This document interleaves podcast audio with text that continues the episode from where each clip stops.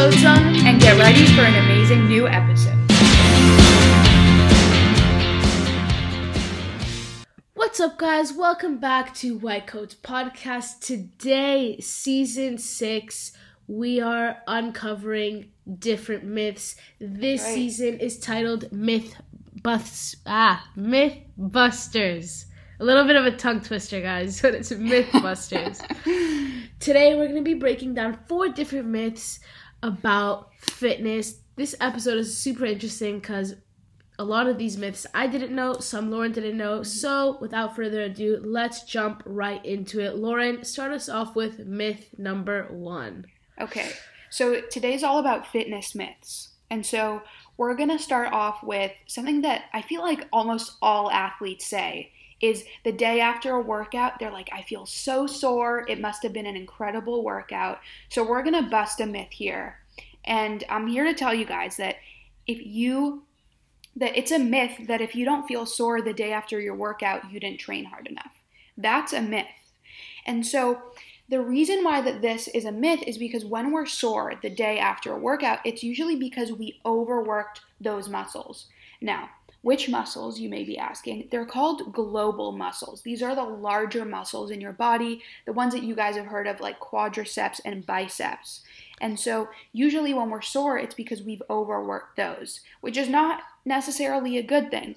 So, next time you, you want to work out just to get sore, just because you think, you know, if you're pushing yourself hard enough, you're going to get sore, consider that, you know, maybe being sore is a sign sign that you worked your body too hard or that when you are doing those exercises for those global muscles that you know you're not receiving the support you, your body needs maybe from your core for example because the core is something that's engaged during almost all exercises especially right. weight strength training that'll get you really sore and so maybe it's time to you know start cross training um, with core development and core exercises um, that could really assist you. And then maybe next time you won't be as sore because my my myth busting ability is telling me that you know maybe being sore isn't the best thing for you.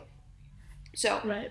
Ariel, why don't you get us started on myth number two? Now I know this one's one was surprising for you, so let's hear it yeah, so I actually didn't know this until we were prepping for this episode. Mm-hmm. So I wanted to share this with everyone. But myth number two, you can target fat loss. Now, I always thought you can. I mean, you work out your arms, you lift mm-hmm. some weights, you're gonna lose fat in your arms. You do some squats, you're gonna, you know, lose some fat in your legs, you know, things yeah. like that. Crunches, you're gonna lose fat in your stomach.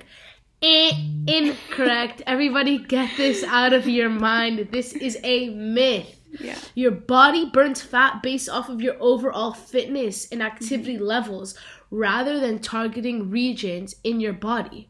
Exactly. Which is really crazy. So if I so pretty much what this means is your fitness or your activity level, whatever you work out, it's kind of for your whole body. It's right. not. It's like your I, overall fat percentage. Your exactly, your overall fat percentage. So it's not you can target one thing and you lose weight there. So that's why a lot of the times people say, well, do cardio, it's really good for you because that kind of targets your overall fat percentage. Exactly. And then that kind of get dis- dispersed throughout your right. body. And then you start losing weight a little bit here, a little bit there. Your body kind of reacts that and disperses the body, mm-hmm. the body um, weight loss. You know, yeah. it's it's very different than what I always thought because. Yeah it's very different muscles actually you can target that so you can right. target you know build building muscle that's targeted so if you, exactly. you lift weights in your arms you're going to gain muscle in your arms but right. you're not going to necessarily lose fat exactly. which aren't correlated which is super interesting because i always thought i was like what like yeah. I, I was so shocked because you see this. you see workouts like like, oh, get abs in 10 minutes, but you're not right. going to lose the fat there. You're just building exactly. that muscle. And so, exactly. also, if you're not losing fat, then you might not see that muscle tone, but it doesn't mean you're doing that workout for nothing. It just means you're doing exactly. that workout for the muscle. Right. So, fat that is broken down to be used as fuel for your body comes from anywhere in your body, not just from that part you're working out, Got which it. is yeah. pretty, pretty crazy. Yeah. So, on to myth number three. Lauren, why don't you start us off? Okay, myth myth number three is that you should. Stretch. It's stretch. a tongue twister, right? I know it's really hard to say. myth. Okay, I got it now. Myth number three: you should stretch before your workout. Now, this is something I've been doing since like fourth grade. You know, Same. stretching before I work out because my coaches always taught me.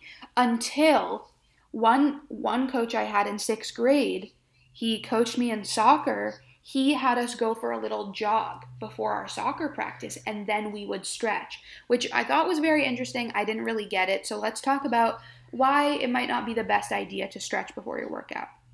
So, some people may think that stretching prevents injuries, but it can actually do harm, and I'm going to get into why and how. But what studies have actually shown is that the major benefit of stretching is to increase or at least maintain the range of motion in a joint. And so, the issue with stretching before you work out is that the research shows that when you're forcing your your muscle, your cool muscle that hasn't been warmed up yet, it creates a surge of a stress hormone. Now, this is a big word, but it's called glucocorticoids. That's what the stress hormone is, and it flows through your body when you're when you're stretching out this cool muscle. And that's the opposite of the reaction that you want when you are stretching. So so what's what you actually want to do is you want to do a little dynamic warm up first before you work out. Five to ten minutes, Yeah. you know, just work up a, a light stretch. Um, this could be, you know, something like high knees, butt kickers, a little jog, something like that. Just anything that's maybe cardio based. And then if Yeah. you want to stretch, you can stretch before your workout. But it really goes it's interesting to see how how if you work out or if you stretch before you start working out or before you're warmed up it can actually create a, a surge of stress stress hormones in your body so we really don't want that um, especially you know if you're an athlete you of course care about your body you're working on your body so you want to make sure you're stretching the right time and you're not injuring yourself Interesting. so ariel why don't you tell us about myth number four the last myth So this last myth is also super interesting. wow. Well, if you walk 10,000 steps a day, you don't need any other exercise. Now, a lot of the time we hear, oh, yeah, let's get my steps in, my 10,000 steps. After that, I'm active, I'm good, I'm done, you know, I've done my workout for the day. right Eh, false. yeah The concept actually of the 10,000 steps a day is a goal um, that's oriented around preventing diseases. So a lot of diseases that you know, heart disease, things like that, that are very based off of being sedentary, not being Right. active, not uh, you know, increasing your heart rate, things like that.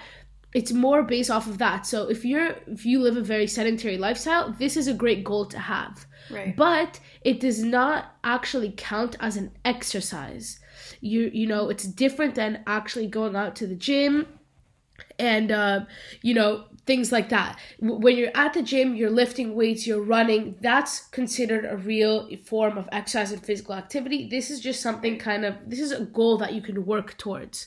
Um, it's Right. actually considered low intensity aerobic like an aerobic type of not exercise but activity. Um it doesn't really target any muscles as like weight or as um weightlifting would do. Um and it's not meant to replace a workout. Um Right. you know to actually achieve all around fitness you want to focus more on high intensity aerobic exercising resistance and strength training things along those lines.